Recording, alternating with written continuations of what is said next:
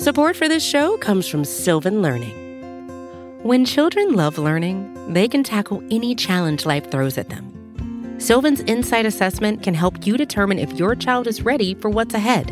It can also identify gaps in learning and point out areas that could be of concern for your child so they can tackle what's to come. And right now, it's the best price of the year at $29.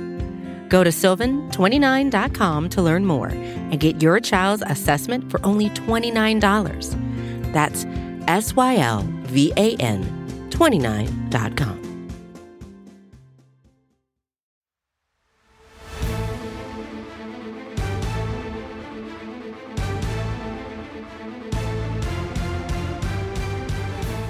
Welcome back. It is the NFC East mixtape. That is Bear. Uh, this is the greatest crossover event ever attempted and successfully landed in the history of mankind. You can hear this podcast in any of four different places. Uh, all of SB Nation's homes for NFC East content. That's Blogging the Boys, Bleeding Green Nation, Hogs Haven, and Big Blue View. He is Brandon Lee Gowton of Bleeding Green Nation. I am RJ Ochoa of Blogging the Boys. We are recording this several days in advance, and we are both on some time crunches. So this is going to be an episode to say the least, BLG. I love how it was dead quiet until you literally started the show and then Bear started to bark. It's almost like he knew somehow. That's that's a good way to start the show. RJ, we're on a time crunch, but it's a fun show we have for the listeners today. Longtime listeners of the NFC East will know that we did this activity last year around this time.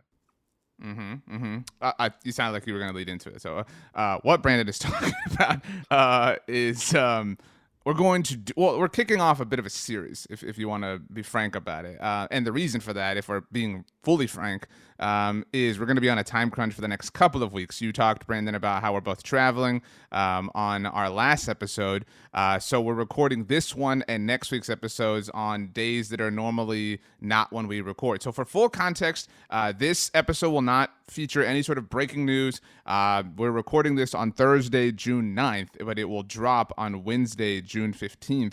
Um, so if any major NFC East news happens between now and then, obviously, just make sure to check uh, your local NFC East team site and their podcast network, and they'll obviously have you covered uh, for when the Eagles trade Jalen Hurts for Jimmy Garoppolo. But um, also, real quick, I should probably note, RJ, that as of June 9th, there is not a work stoppage at Vox mm. Media. So we're recording this before, and hopefully, as we're recording this on June 9th, we don't get to that point. Hopefully, a new deal is reached and we can continue to provide great content here. But that's some additional context that should probably be said. And if you want to help uh, prevent that from happening, you can reach out to RJ and I on social media. Uh, I'm at Brandon Gowton on Twitter and Instagram, and RJ Ochoa is on those platforms with his name as well. If you want to reach out to us to help support us and make sure there isn't a work stoppage. Yeah, um, the uh, potential work stoppage, hypothetical work stoppage, would begin two days prior to this episode dropping. So we really don't know what uh, what next week or rather today has in store for us and you. Uh, but you know, it is just a, a you know we want to get episodes out. We love content. We love making content. We love our jobs, as Brandon mentioned, um, which is why we're hustling and bustling to get this thing done uh, before all the traveling happens. So, uh, Brandon, with that being said, are we ready to finally begin after kind of dancing around the subject for almost three minutes? So people already know it anyway because it's in the, the title slash headline, whatever platform you're watching this on, YouTube or the podcast. It is the NFC East most underrated. So we're going to go team by team. And last year we did offense, defense, and a legacy pick. I don't really feel like it makes sense to go legacy again because we're probably just going to repeat some of our answers. I, I would think we would. And um, so if you want to go back and look through last year's show, you really can if you if you care about that. But we're going to do offense, defense for each team, and then at the end, just really quickly, want to touch on the division's most underrated head coach, GM, and then assistant coach slash coordinator. So why don't we start off, RJ, as we usually do, with the reigning NFC East mm-hmm. champs, but then lost mm-hmm. in the mm-hmm. first round in very mm-hmm. embarrassing mm. fashion. The Cowboys, who will certainly not repeat in 2022. Who was their most underrated player. Why don't you go first with the Cowboys this time since I stole your thunder on the question the truth serum episode? So so um most underrated offensive player, obviously. So we're starting. I think we'll keep that order for all yep. four offense, defense, and then uh, kind of round out the division as a whole.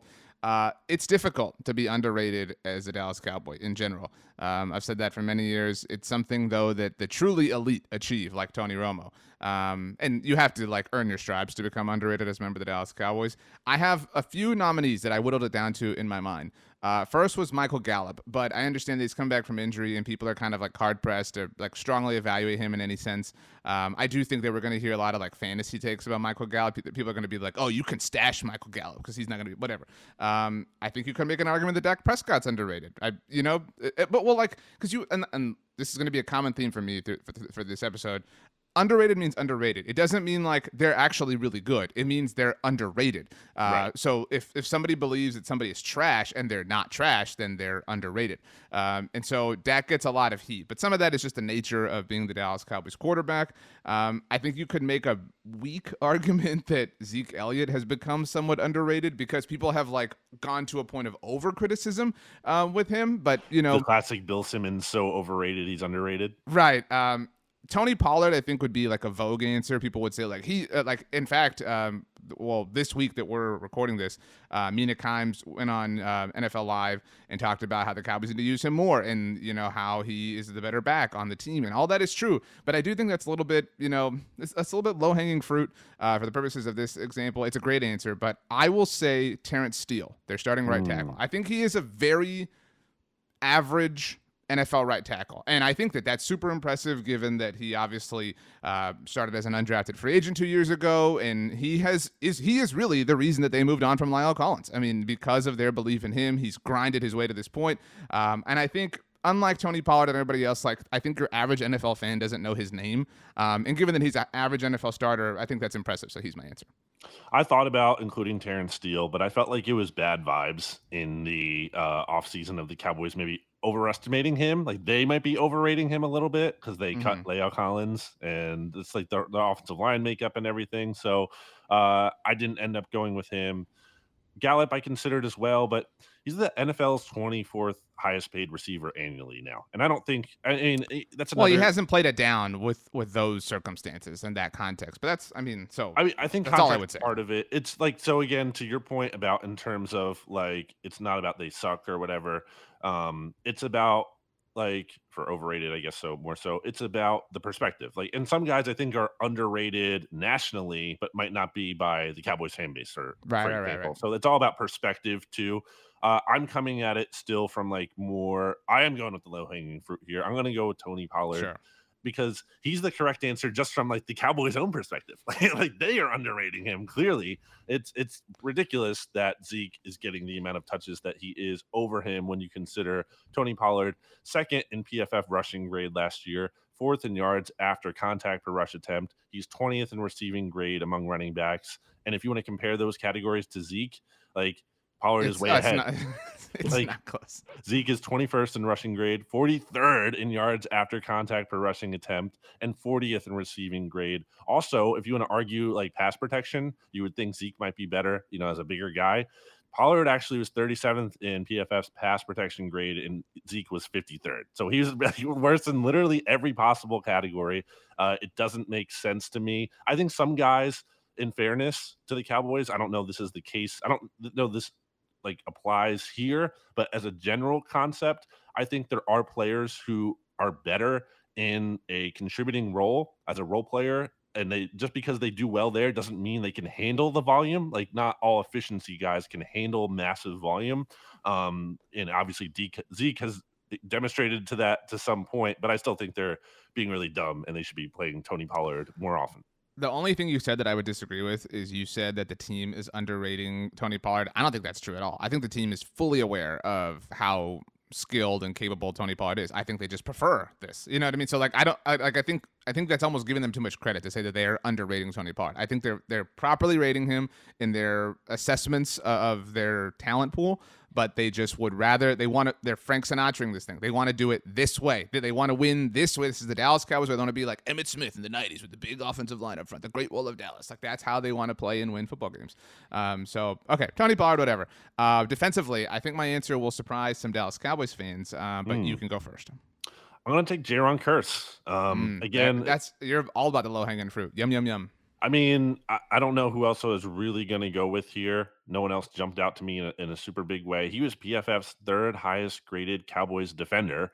He only had a 77.5 pass rating allowed last year with two interceptions, 10 passes defensed. He signed for two years, 10 million, $5 million guaranteed. That's like a pretty reasonable contract. It's the 24th highest annual value. But when you consider like this offseason where safeties got big money. Like Honey Badger got big money. Marcus Williams obviously got top of the market contract. Justin Reid broke the bank with the Chiefs. And then even someone like Marcus Maye coming off a, a down season uh, got some decent money with the Saints. Uh, as well, in addition to the Honey Badger. So for an offseason where all these guys are getting kind of overpaid or big money, like the Cowboys re-signed Jayron Kearse at like a pretty reasonable rate. And I think just based on the market and everything, I think he's kind of underrated it's a different argument, but I'm so terrified of what he represents because he represents to the Cowboys front office like we can do it. We can we can look under the rocks and we can find these uh, you know these players that nobody's evaluating and we can turn them into superstars. Yeah, maybe you can, and that did happen. That have they had a lot of you know players that kind of you know had some massive returns on investment for them in 2021, but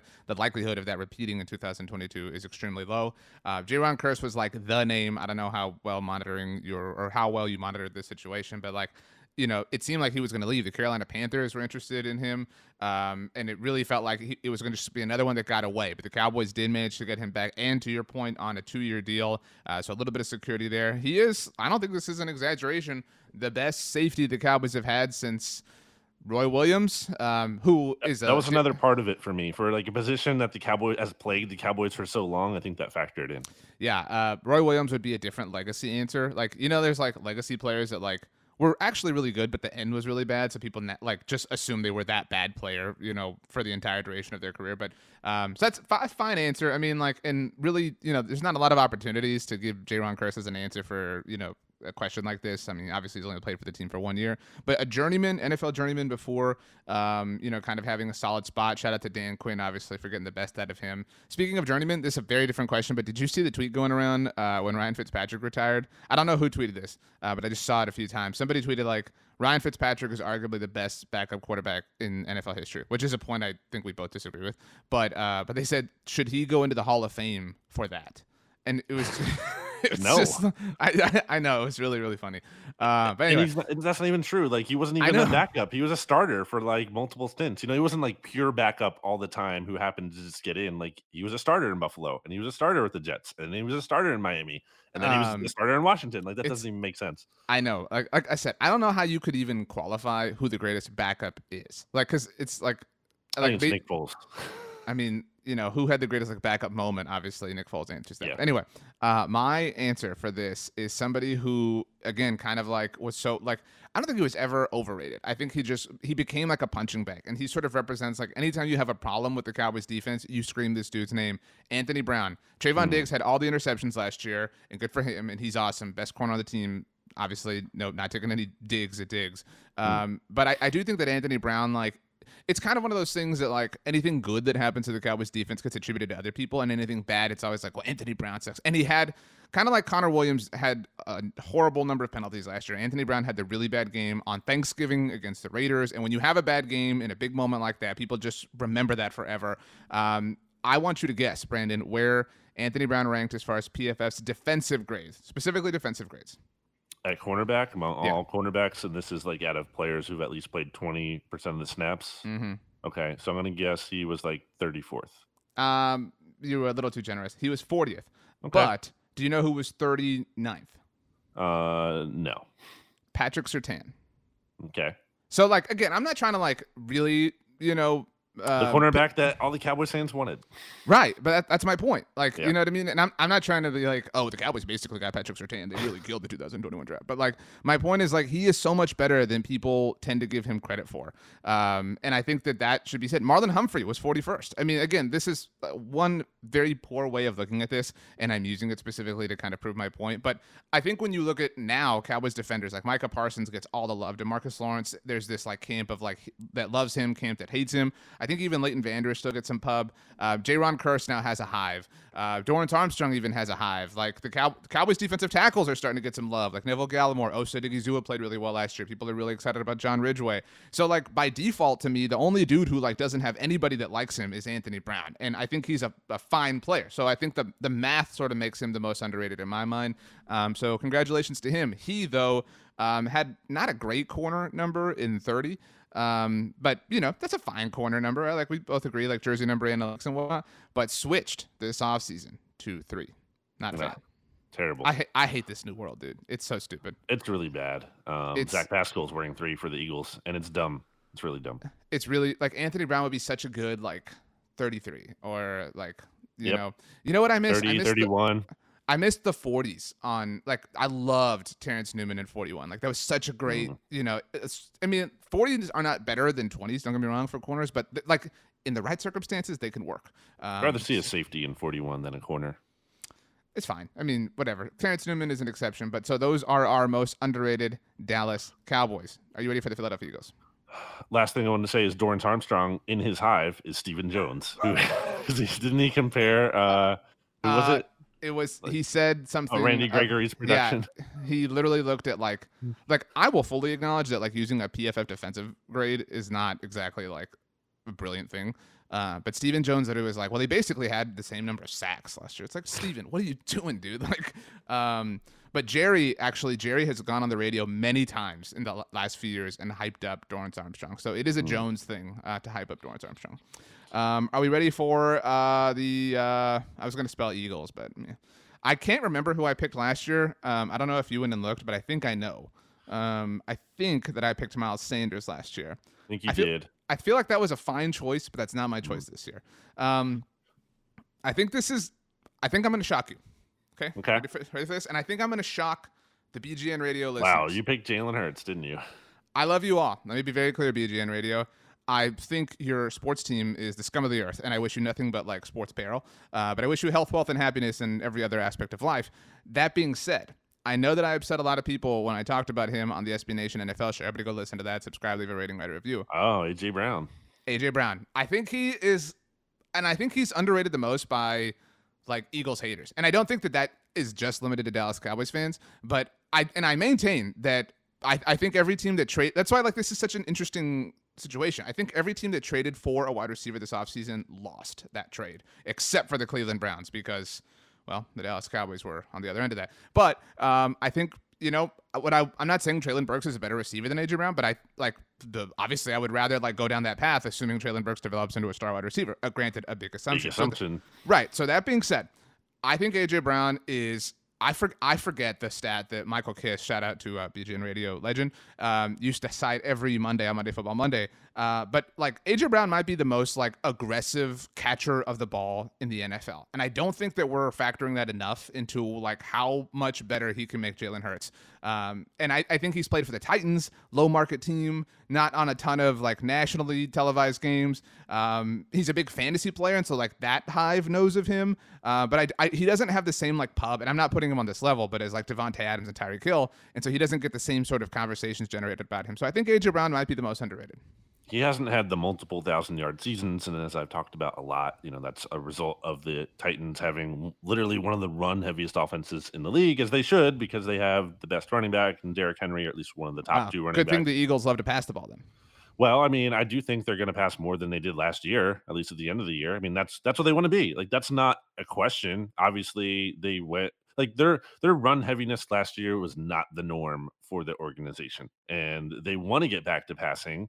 And what is a way to do that? Well, get some better receivers and see if you actually can do that more often. It's not going to be probably as much as it was early in the year. They're not going to be like a top five passing team in terms of volume, but they're certainly going to be somewhere above 32nd where they were last year in the end. So I respect the AJ Brown answer, but I am using Wow. that to actually go with my most underrated pick, which is a guy that I love maybe way too much, and it's DeVonta Smith because I think all eyes are on AJ Brown. Friend of the SB Nation NFL show. but like it's like okay, they got they got yes, he is. Eh, They got AJ Brown now, and everyone's talking about him so much, and like, oh, he's he's definitely you know wide receiver one here. And like I get why you would rank him above DeVonta Smith because there's more proven production there. But I just think DeVonta Smith is underrated and by the Eagles, first of all, because there were 38 players who had more targets than him last year, and that's ridiculous. Um, and I think DeVonta Smith, and it's not just this, but he looked really good in his first OTA practice. And whereas him and Jalen Hurts are really like on the same page, AJ Brown and Devon and Jalen Hurts weren't as much, even though they're buddies. And by the way, you overrate this way so much. Like, like it would be the first time in NFL history that a team would break up players who are close. And it's not even like AJ Brown and Jalen Hurts are like lifelong friends. Uh, they met in like college. You are the king of those kind of storylines, and so like I, Everyone made such a big deal when the Eagles traded Jordan Matthews. Like, oh, it's Carson Wentz's best friend. I remember it was so dumb. I remember reporters. Yeah, look how that worked out with Carson Wentz. I mean, yeah, look, that, yeah, that look how it worked out. He that was the first thread. An MVP tear, and the Eagles won the Super Bowl that year. Yeah, like, and then how did it go after that? Big deal out of that. I mean, okay, it didn't it didn't crumble because Jordan Matthews wasn't there. They brought Jordan Matthews back years am, after that, and it didn't get any better. Separate NFL subject. I'm very curious to see if the Derek Carr Davante Adams thing works. Like we've kind of seen it already with Tua and, and Jaylen Waddle, but like if if the Derek Carr, that's the biggest like example of it. And if they it actually works, played together, unlike right, AJ right, Brown and Hurts. But yeah, but like Tua and Jaylen Waddle were just like teammates. But like Derek Carr and Davante Adams are like best friends, or you know, or at least chummy. And so like if that works, I do think it will lead to more of that. You know what I'm saying? Like just because that's the way the NFL works. But uh, continue. And Ja'Marr Chase and uh, Burrow too. Um, yeah, another good point. Yeah.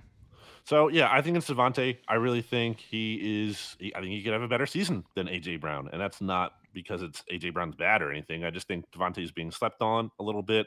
I think he's looked at the one B or the two to to AJ Brown's either one A or number one. So I think he's being a little bit underrated. Mm.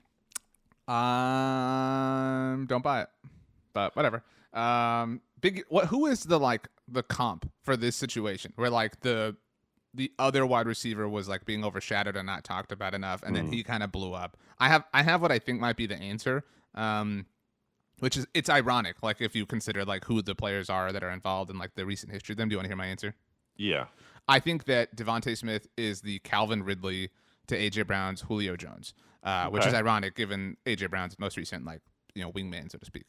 Um, and the Eagles wanting to trade for Calvin Ridley, right? And that Julio, we ta- actually, I actually mentioned the Julio Jones uh, not catch in the divisional round um, on last week's episode, and so I mean, Calvin Ridley's rookie year, remember, was like, oh well, AJ, you know, Julio's still gonna be Julio, and like Calvin, Ridley, but like Calvin really like blew up offensively. I think another comp, and this would make you feel better, although also make you feel pain, is DeVonta, and he's not a rookie, but he could be the Justin Jefferson to um, AJ Brown's Adam. Thielen I was that, that is the exact example I was thinking of. It's obviously a different situation, right? Draft and not, you know, it's not apples to apples, but that is the scenario I was thinking of because Thielen has basically been underrated, right? Because Jefferson came in and he got all the numbers and everything, but Thielen's still really, really good. So that yeah. makes Jalen Hurts, Kirk Cousins, perfect. Um, uh, defensive side of the ball, um, you can go first because I went first last. Um, there was multiple names. This was a tough pick. There are multiple names I considered here. I considered a Marcus Epps. I just think it's too soon to put him in there. I think he's being a little bit underrated because everyone thinks safety is a big need for the Eagles, and I agree that it is. But I think it's possible that he could be an okay starter. I don't think he's hopeless. TJ Edwards is a really good linebacker, and the Eagles season turnaround last year. Also, everyone talks about how, you know, they shifted from pass to run and that helped and it did. But also defensively, putting TJ Edwards in there and getting Eric Wilson out, who they ended up cutting, um, made a big difference for the defense. That was a really big change. But I still think he has limitations in coverage. And I don't know if he's going to be around for the long term. So I think he kind of is somewhat properly rated, uh, at least for the Eagles' perspective uh, Eagles fan perspective. Avonte Maddox was actually ninth on PFF's list of the best slot corners in the NFL. So I think you could throw him in the mix. Although he got a contract extension that kind of makes him like that's he's being paid commensurately. Commensurately. Um, I think there's an N in there. Commensurately. Commensurately, he's getting paid what he's worth. Is the point? I have Haason yeah, Reddick an N because I, I, think Haason Reddick has been underrated from a standpoint oh, of geez. people point well, like he was the first domino for the Eagles offseason, but like people are more hyped about AJ Brown and Jordan Davis and Nakobe Dean. I almost think Reddick gets a little like forgotten from that standpoint. There's a and, difference between forgotten and underrated though. Okay, well, I think there's yeah, but I think there's a common thread. And I, I just don't think he's getting a ton of hype. I think he's a little underrated.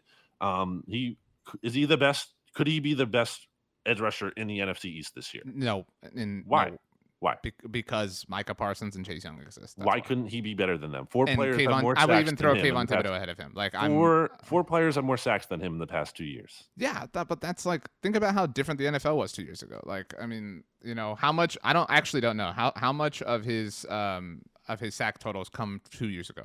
Let's see. So in He had- 2020, he had He, he Uh, had two really big years the past two seasons. as 12 and a half sacks. I mean, which coincided with him finally moving from linebacker, like off ball linebacker to edge rusher.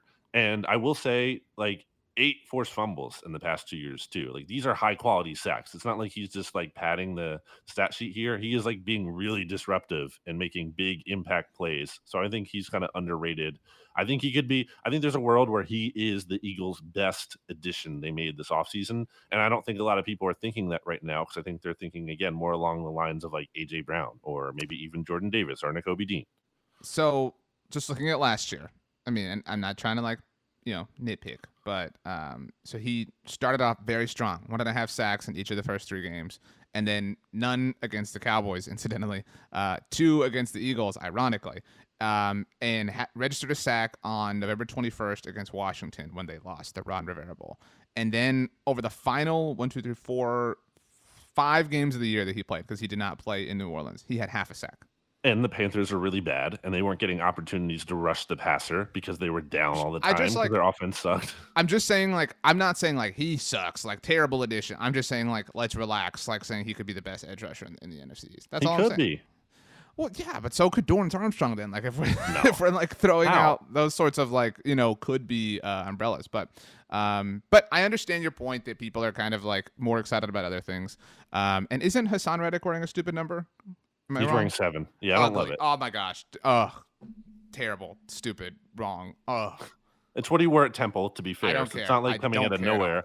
Well, that's care. fine. I'm just giving the context. It's but stupid. yeah, I agree. I don't like it. He should have Um, worn 58 because Trent Cole used to wear 58, and that would be good. Yeah, that's a great number uh, for for that situation. Uh, but my answer is also another stupid number. I don't know if that uh, gives it away. But again, I think this is always an interesting episode. I say always like we've done it a hundred times, but um, because like we're coming from two different perspectives, obviously, right? Like I'm more like national perspective when it comes to the Eagles, certainly like divisional perspective. But um, like each team's fan base over and underrates players very differently than the rest of the world. Mm-hmm. And so that being said, I do think that this might be an answer. You're like, what? Like, oh, he's probably rated. To be very clear, he had an elite number um, his first season with the Eagles, but changed it, which was a mistake. Um, Darius Slay, I, I, I think he is underrated. I think he's one of the better, I wouldn't say best, but better corners in the NFL. Maybe like, you know, if I have to make a, I haven't made a list, but I had to make a list. Like, I think he probably cracks my top 10. Um, I mentioned PFF defensive grades, which again is not the like best measurement in the world, but do you know where he finished? You probably do. Like, you've probably written about this several Among times. cornerbacks, was Yeah. he like, I don't know, third? He was uh, very close. He was actually not the highest NFC East corner. Um, it was not Trevon Diggs. Kendall Fuller was third. Hmm. Uh, but Darius Slay was fourth. Um, I mean, I think, and again, sometimes like I mentioned, legacy players, like people only remember the end. I think there's so many people, not Eagles fans, but who only remember 2020 and who are like, oh, the Eagles traded for Darius Slay and like gave him this new contract. Like, oh, it's terrible. Doesn't didn't even work out. Like he was pretty solid last year, and you know kind of like put the spotlight on Teddy Bridgewater, which I really appreciated because everybody thinks Teddy is just like perfect and infallible. But um, I don't have like a problem with Teddy to be clear. I just you know let's be objective. But um, Darius Slay is my answer. I think he's underrated. I think he's reached that point of like you know kind of like living in the shadow, so to speak. I had him, I think, as my most overrated defender uh, last year. He definitely had a way better year in Well, yeah, I mean- 2021 than he did in 2020. Uh, Pro Bowl player. I do think that was boosted a little bit um, by some like. I mean, he was really good. Don't get me wrong, but like, he was boosted a little bit. Like the Denver game was weird. The return Right. that he had was like a little weird and not like a like uh, that's not like a sustainable play, right? Like that's not just something that like oh wow that's that's only he can do that. Like it was kind of just like a weird play, um, and he happened to make it, so he gets the credit and the you know ad, ad, adulation. Uh, he gets the whatever honors for that. Um, but yeah, it's fine. I'm not gonna like say you're you're like you're totally wrong. I get where you're coming from with it. I wouldn't pick it. You wouldn't be using not in my consideration, but I understand what you're arguing. He could lead the NFL in interceptions next year. That's the Haason Reddick. I would not say that. um, okay. Um, you want to go Washington or New York first? Let's go with Washington. We'll go in order. We're still with the division. You don't want to take a break here? Um, let's take a break uh, for the podcast audience. Uh, but the YouTube audience, we're not going anywhere. Ready? Break in three, two, one. Support for this show comes from Sylvan Learning. As a parent, you want your child to have every opportunity, but giving them the tools they need to tackle every challenge, that takes a team. Now more than ever, educational support tailored exactly to what your child needs can make all the difference. That's why parents have trusted Sylvan Learning for 45 years as the ultimate teammate in their child's educational journey, instilling in them a love for learning and a passion for reaching the next level. And Sylvan's Insight Assessment can identify gaps in learning and areas that could be of concern for your child. It's a 360 degree view into your child's learning that you can't find anywhere else and helps ensure that your child didn't miss something in school that might put them at a disadvantage in the future. And right now, it's the best price of the year at $29.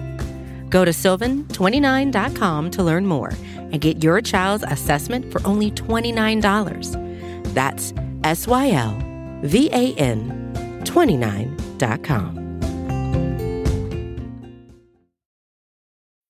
When you need mealtime inspiration, it's worth shopping Kroger, where you'll find over 30,000 mouthwatering choices that excite your inner foodie. And no matter what tasty choice you make, you'll enjoy our everyday low prices, plus extra ways to save, like digital coupons worth over $600 each week. You can also save up to $1 off per gallon at the pump with fuel points. More savings and more inspiring flavors make shopping Kroger worth it every time. Kroger, fresh for everyone. Fuel restrictions apply. Brandon, welcome back. Wow. Um, you told me that you uh, carved something out of wood during the break. What was it? It was the BGN logo that I have behind I, me. that man, I I- can't get. nice. You can't see it. People, I, I mean, if you talk, I'll go get it. Uh, why don't you start with Washington's most underrated player in offense? Um, are you gonna go get it while Yeah. I do that? Well, but then you wouldn't hear my assessment. I mean, is- it's only like right behind me. I'm going to be able to just kind of roll back in my roll Okay. chair and get it. Oh, okay. Uh, by the way, wh- while you start to roll, um, I saw this thing on um, I think Reddit um, about somebody who removed the wheels from their chair and um, fixed like took the like chair wheels off and put rollerblade wheels on their chair. Um, so um, what I was saying while your headphones were off was I saw somebody who took the wheels off their chair and put rollerblade wheels on them. Um, maybe you should do that, but that looks pretty cool. That's what you whittled or carved. Yeah, I did this by myself. It definitely wasn't my friend Josh. Mm, shout out to Josh. Um, if your name was Drake, you could be Drake and Josh, but yeah, it's not. or Josh and Drake. Um, that's not what the name of the show was. But anyway, um, these last two are tough, and so we won't need to spend as much time on them. but like, it's difficult to be underrated when you're really, really, really bad. Um, I think we both probably agree the answer is Terry McLaurin. Like, if we're being like super duper fair, but um, that's I think he's properly rated, though. I think people realize he's maybe really he's good. become properly rated. Um, but I mean, I cannot wait till we do o- overrated because Curtis yeah, Samuel. overrated's baby. more fun. Come on down. um, look, this is going to upset you. All right. Hmm. It's Carson Wentz. Yeah, I knew you were gonna do this. I knew you were gonna do this. he- dude, because people like again, underrated means underrated. It doesn't mean like you're actually good. It just means you are like underrated. And Mm-hmm. people think he is like the worst quarterback in the NFL, and I don't believe that. I actually think the Colts downgraded for, as far as like quarterback talent is, you know, concerned. Obviously, as far as personality and leadership, they didn't. But Right. I think Carson Wentz is, is one of the most talented players that has been playing that position for this team since Kirk Cousins. I suspected you were going to do this because it's a good troll as well. I mean, I agree that he is. You can't. You couldn't put him in overrated because who's who's who's doing that? Who was over? I mean, Washington's overrating Uh, him, but yeah, Washington. uh, I think, yeah, it, it's. I get it. He, he is.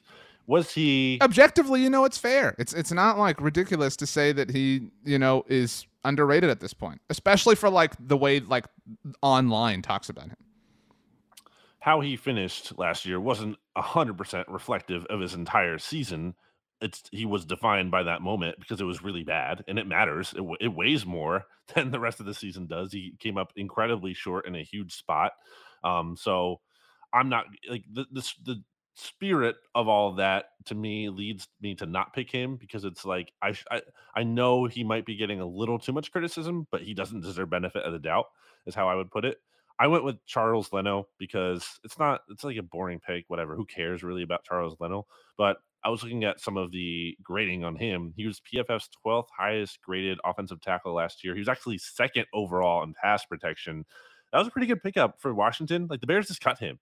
he was their starting left tackle and they cut him and they picked him up and he's been pretty good. And like to kind of make this a relevant discussion for this year, I'm interested to see how they do with Andrew Norwell, who once upon a time got a big contract from the Jags, and Trey Turner as well. Like those are kind of guys who've been established starters in the league that Washington picked up. Um, and uh, they're, they're, they might be decent players. Those might be like their Charles Leno for this year. Like it's picking up these guys who've started before.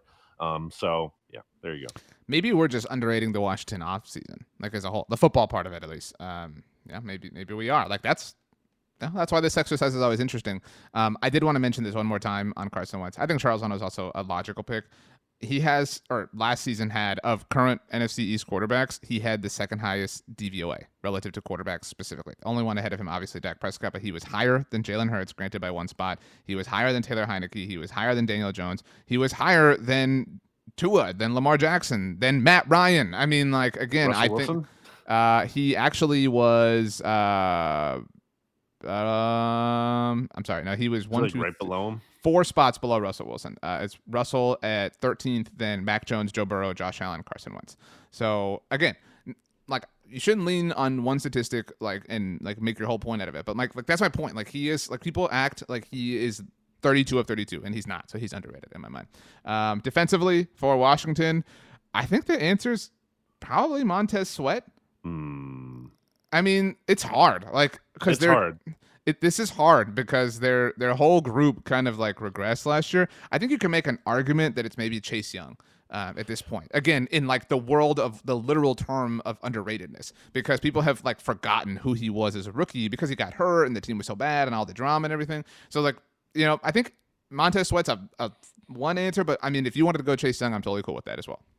I think it's hard in a just to argue their defensive line is underrated because that's one of the most like known things about Washington. Our people would be like, "Oh, that's their strongest unit." So from that perspective, but I did write down here to your point, quote, "Do you think Chase Young is being a little forgotten coming off his injury?" And then I think he is because you yourself kind of forgot about him and talking about Haason Reddick being the best edge rusher in the NFC East. Well, I mean, I think he could kind be better than him, but it's possible that Chase Young is better. But here's my question for you, and I was thinking like could you see Chase Young having like a TJ Watt impact, like for the Steelers? You know, not, I don't know if the sack total is that high, but the point being, like the Steelers were they made the playoffs last year in part because they had TJ Watt. Like that's very clear. Like, they don't mm-hmm. have TJ Watt, they're not making the playoffs. Like I could see Chase Young having Washington, I don't know, in the postseason, but like on the bubble at least, just because he's having such a monster season. I don't think that's like likely necessarily. I'm not banking on that to happen, but I think that path for that exists. I think that's a good comp. I think another one, and I mentioned this on another episode, um, but like 2018 Khalil Mack, like that offense, you know, like Matt Nagy and everything like Mitchell Trubisky. I think like I think this this Washington team is better than that Bears team. Like overall, I mean maybe the overall defense isn't as good, but I mean like if if he can have that superstar T.J. Watt, Khalil Mack, Micah Parsons, whatever, like light L I T E season, then yeah, like I think you know there's enough around him to also be good enough. I mean we saw it kind of like find itself after everything got super duper bad last year. Um, but yeah, I think what a world where Chase Young is underrated. Like that's you know nice little uh, he, not heel turn, face turn, I guess. He wasn't my actual pick. I just put him as oh. honorable mention. My actual pick was Bobby McCain. Uh, Do you know who that is? I mean, yeah, but I mean, know, he he only allowed a 65.5 passer rating last year. He had four picks, nine passes defense, and he in Miami the year before he only had allowed a 64.3 passer rating. So there's multiple years of him kind of playing good back there. Again, it's not exciting, and that speaks to Washington's roster that like Charles Leno and Bobby McCain are their most underrated players. But uh, I think that kind of speaks to, and I'm saying speaks to a lot, but that speaks to Washington's like GM. This is like Washington's never the worst, right? They're never like total. I mean, they're a dumpster fire off the field, but like they quietly make some solid moves to keep them usually like out of being like a top five pick kind of team, and like mm-hmm. or like being the, they're not the Jaguars. They're not going to be right. that or like the Jets. They're not going to be that bad because they quietly make these like solid moves like that that aren't really flashy but kind of just solid. Um, so yeah, there you go. Um, we don't have an enormous amount of time uh, left. So um, I could to- run through the Giants really quickly. Right. I think the Giants answer it is tough. Like, I, I mean, I Offense, think especially. I think the answer is probably Sterling Shepard. Mm. Um, just because he's the one that I dislike the least as far as like potential right now. I think similar to maybe not Chase Young, but like I think you can make an argument for Daniel Jones because like he gets treated again like this just buffoon, and I don't think that's true either. Um, that's just like the comedy of the NFC East at this point. Um, so I'm fine with any of those answers. I don't think you can make, like make the argument that we've made for several players for Saquon Barkley. I think he's very properly rated. That's I thought um, Saquon had a might quote. be overrated still, honestly. Yeah, like well, he had a quote at OTAs like recently that was like, "I can't wait to prove everybody wrong." It's like, what do you mean? Like, like, you've you've done the proving right now. Like you're proving everybody. All you've done is prove. Like, and I don't think you're proving anybody wrong. Like a lot of people actually believed in you, Saquon, at the very beginning. Like you actually already proved them wrong. Uh, but so he's the only one who I think is exempt from this special sort of underrated distinction. I went with Kenny Golladay, and it doesn't make sense from a contract perspective. He's overrated from that standpoint, but I just think what he was last year was like I think that was I think he's due for positive regression. Like I think he's going to regress back to a little bit more when he was why he, he was the the player that the Giants paid for, and I don't know that he's going to be like amazing, but I think he's going to have a better season, which is not saying much than he did last year. Um, so you know, better quarterback play, I'm guessing, with Daniel Jones not being hurt assuming he's healthy. And then the offensive line should be, you know, again, more respectable than it was last year. So I think it's possible he bounces back. Do I feel like amazing about that? No. But again, there's really no great pick on offense for them. And then defense, I think there's a clear answer. And to me, it's Xavier McKinney. Um, 65.4 pass rating allowed in 2020 as a rookie, and then 72.2 last year. He had five picks, he had 10 passes defensed. I know Giants fans really like him a lot. He's not underrated by them but I think um, he's he's one of the more encouraging players on their roster as a whole. I agree. Um, again, I think Kayvon Thibodeaux has a chance to like be this answer a year from now because the Giants will probably be bad, and I think he could have like a solid season, and so this could be like you know, and if he does perform well individually, then he will get a lot of like stories written about him and stuff because he's a electrifying personality. Uh, but yeah, Xavier McKinney. I mean, kind of the forgotten person in the 2020 draft class. Like he, there was a lot of Cowboys fans that wanted him. Yep. Um, so I agree. Um, shout out to the New York Giants. Um, head coach. This is Why tough. don't you go first? So I actually, um, on the day that we're recording this Thursday, June 9th, I had an episode of my podcast, It Blog on the Boys, where I talked about. Did you see uh, the PFF head coach ranking? Come on. Did you see that? Uh, oh, well, I, yeah, I just make sure. Um, and they had Mike McCarthy 10th, and there were all these like, oh my gosh, oh McCarthy 10th. I do think, and again, like leaning on the literalness of the word, I think that Mike McCarthy is underrated because I think that people treat him like he is literally the worst coach of all time. Like any success happens despite him. I, and I think that people look at the Packers, you know, run of the entire Aaron Rodgers era, and and I think this happens with other other duos or other pairs, and they only attribute the good things to Aaron Rodgers, but all of the bad things, like Aaron Rodgers, is exempt from any sort of bad play or bad decision making, despite everything we've learned over the last year and a half. Uh, but everything bad that happened during that time is attributed specifically to Mike McCarthy, and I I think you have to give like if we if we acknowledge the 2020 season for everyone, but for Mike McCarthy was a little wonky because of Dak Prescott's injury. Tyron Smith basically missed the whole year. La'el Collins missed the whole year.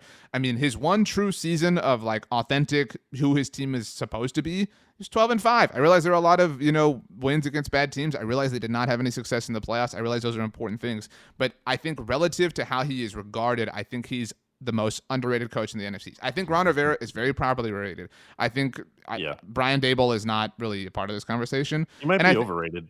Yeah, I agree. I, but I think Nick Sirianni is also, you know, properly rated. Because the jury's still kind of out on him. Like we don't really know fully what his impact's going to be. I can't pick the guy who Again, ended the if, season if- like they did if- for the if Cowboys. If, you're gonna pick him for anything, I think this is the thing. Like to to make him under because I like he is not a bottom third or bottom half coach in the NFL. He's just not. And like again, that's how people treat him, which is silly. And it's it, he's he is a meme at this point, which is unfortunate. But be, when you become a meme, you get treated, and that's what Carson Wentz is. And so I think he's in that sort of neighborhood. it's kind of like the Sean McVay, Kirk Cousins thing for me, and there's difference there. Obviously, McVay is more accomplished, um, but it's just like those aren't the guys I want to bet on. I don't. I don't care. Like uh, they they can be great. They can. I think both those guys are underrated in the book of BLG, by the way. They So. could objectively be um, really good in terms of like this is a top five person.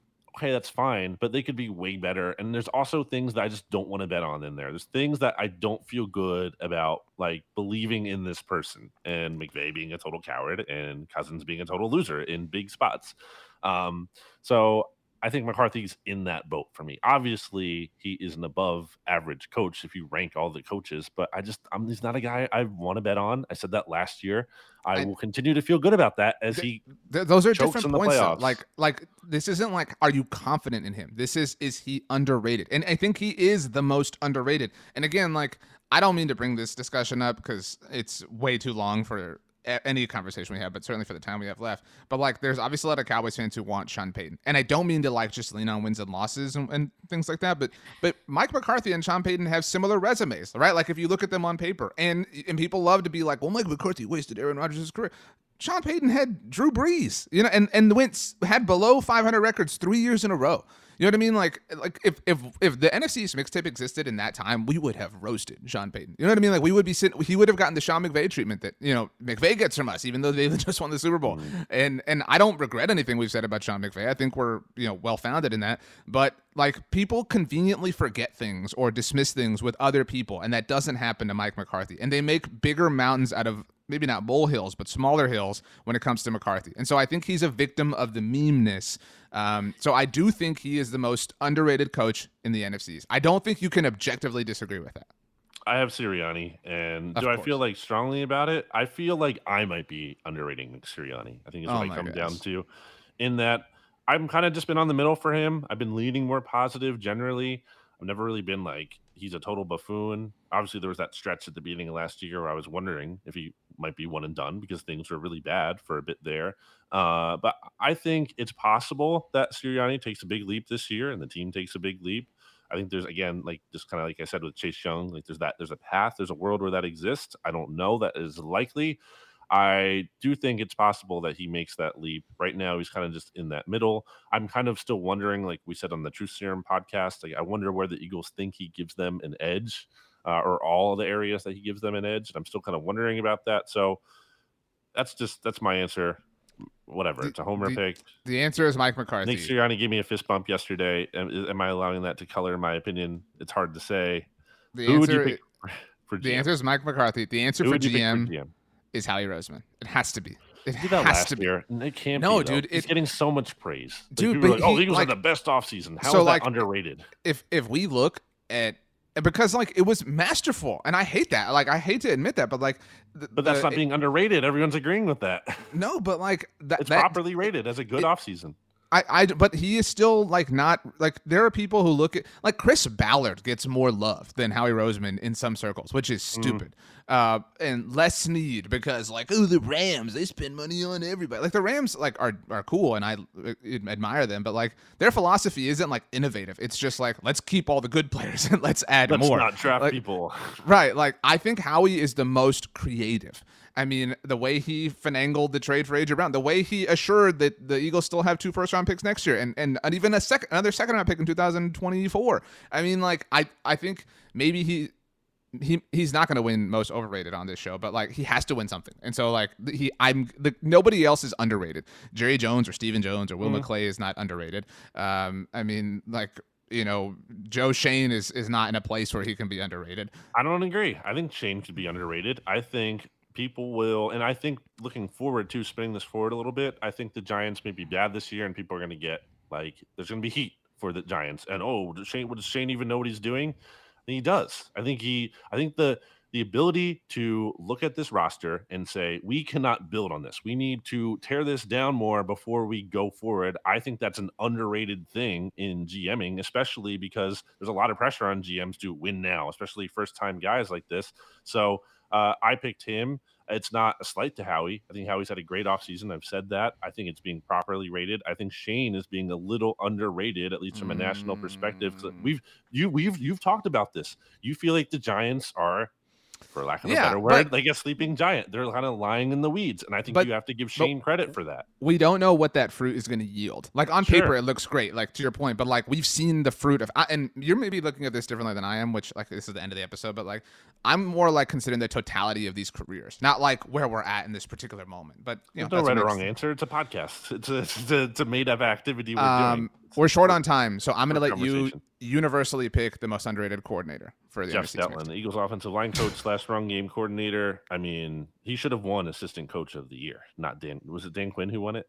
Yeah, dude, Yeah, what Dan Quinn's like that? Oh my gosh, like it's The Eagles had like one of the Dan worst Quinn. offenses in the NFL. Nah, Dan Quinn. Dan Quinn might be coming overrated, just like by virtue of like you know the way things go. But um, fine, okay, we did Like, it. why? Why is why shouldn't Jeff Stoutland be a head coach? And maybe he doesn't want to be. Well, I mean, yeah, like, but why shouldn't like a billion people be head coaches? Like well, that, wait, why isn't know. he getting an interview?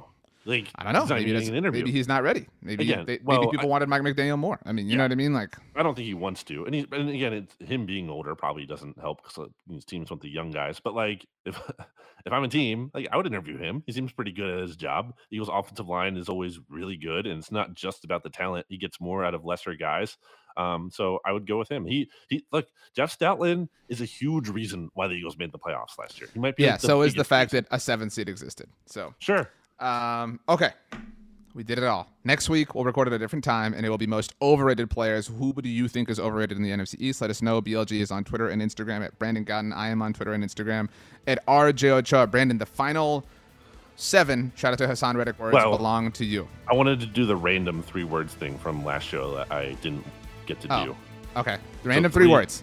Okay, three so random just, words. just say three random words and that we'll don't go. associate with each other. No, they're not like right, right, right. yeah. Okay, so I'm gonna say watermelon. I'm gonna say charger, and I'm gonna say trophy. enjoy San Diego.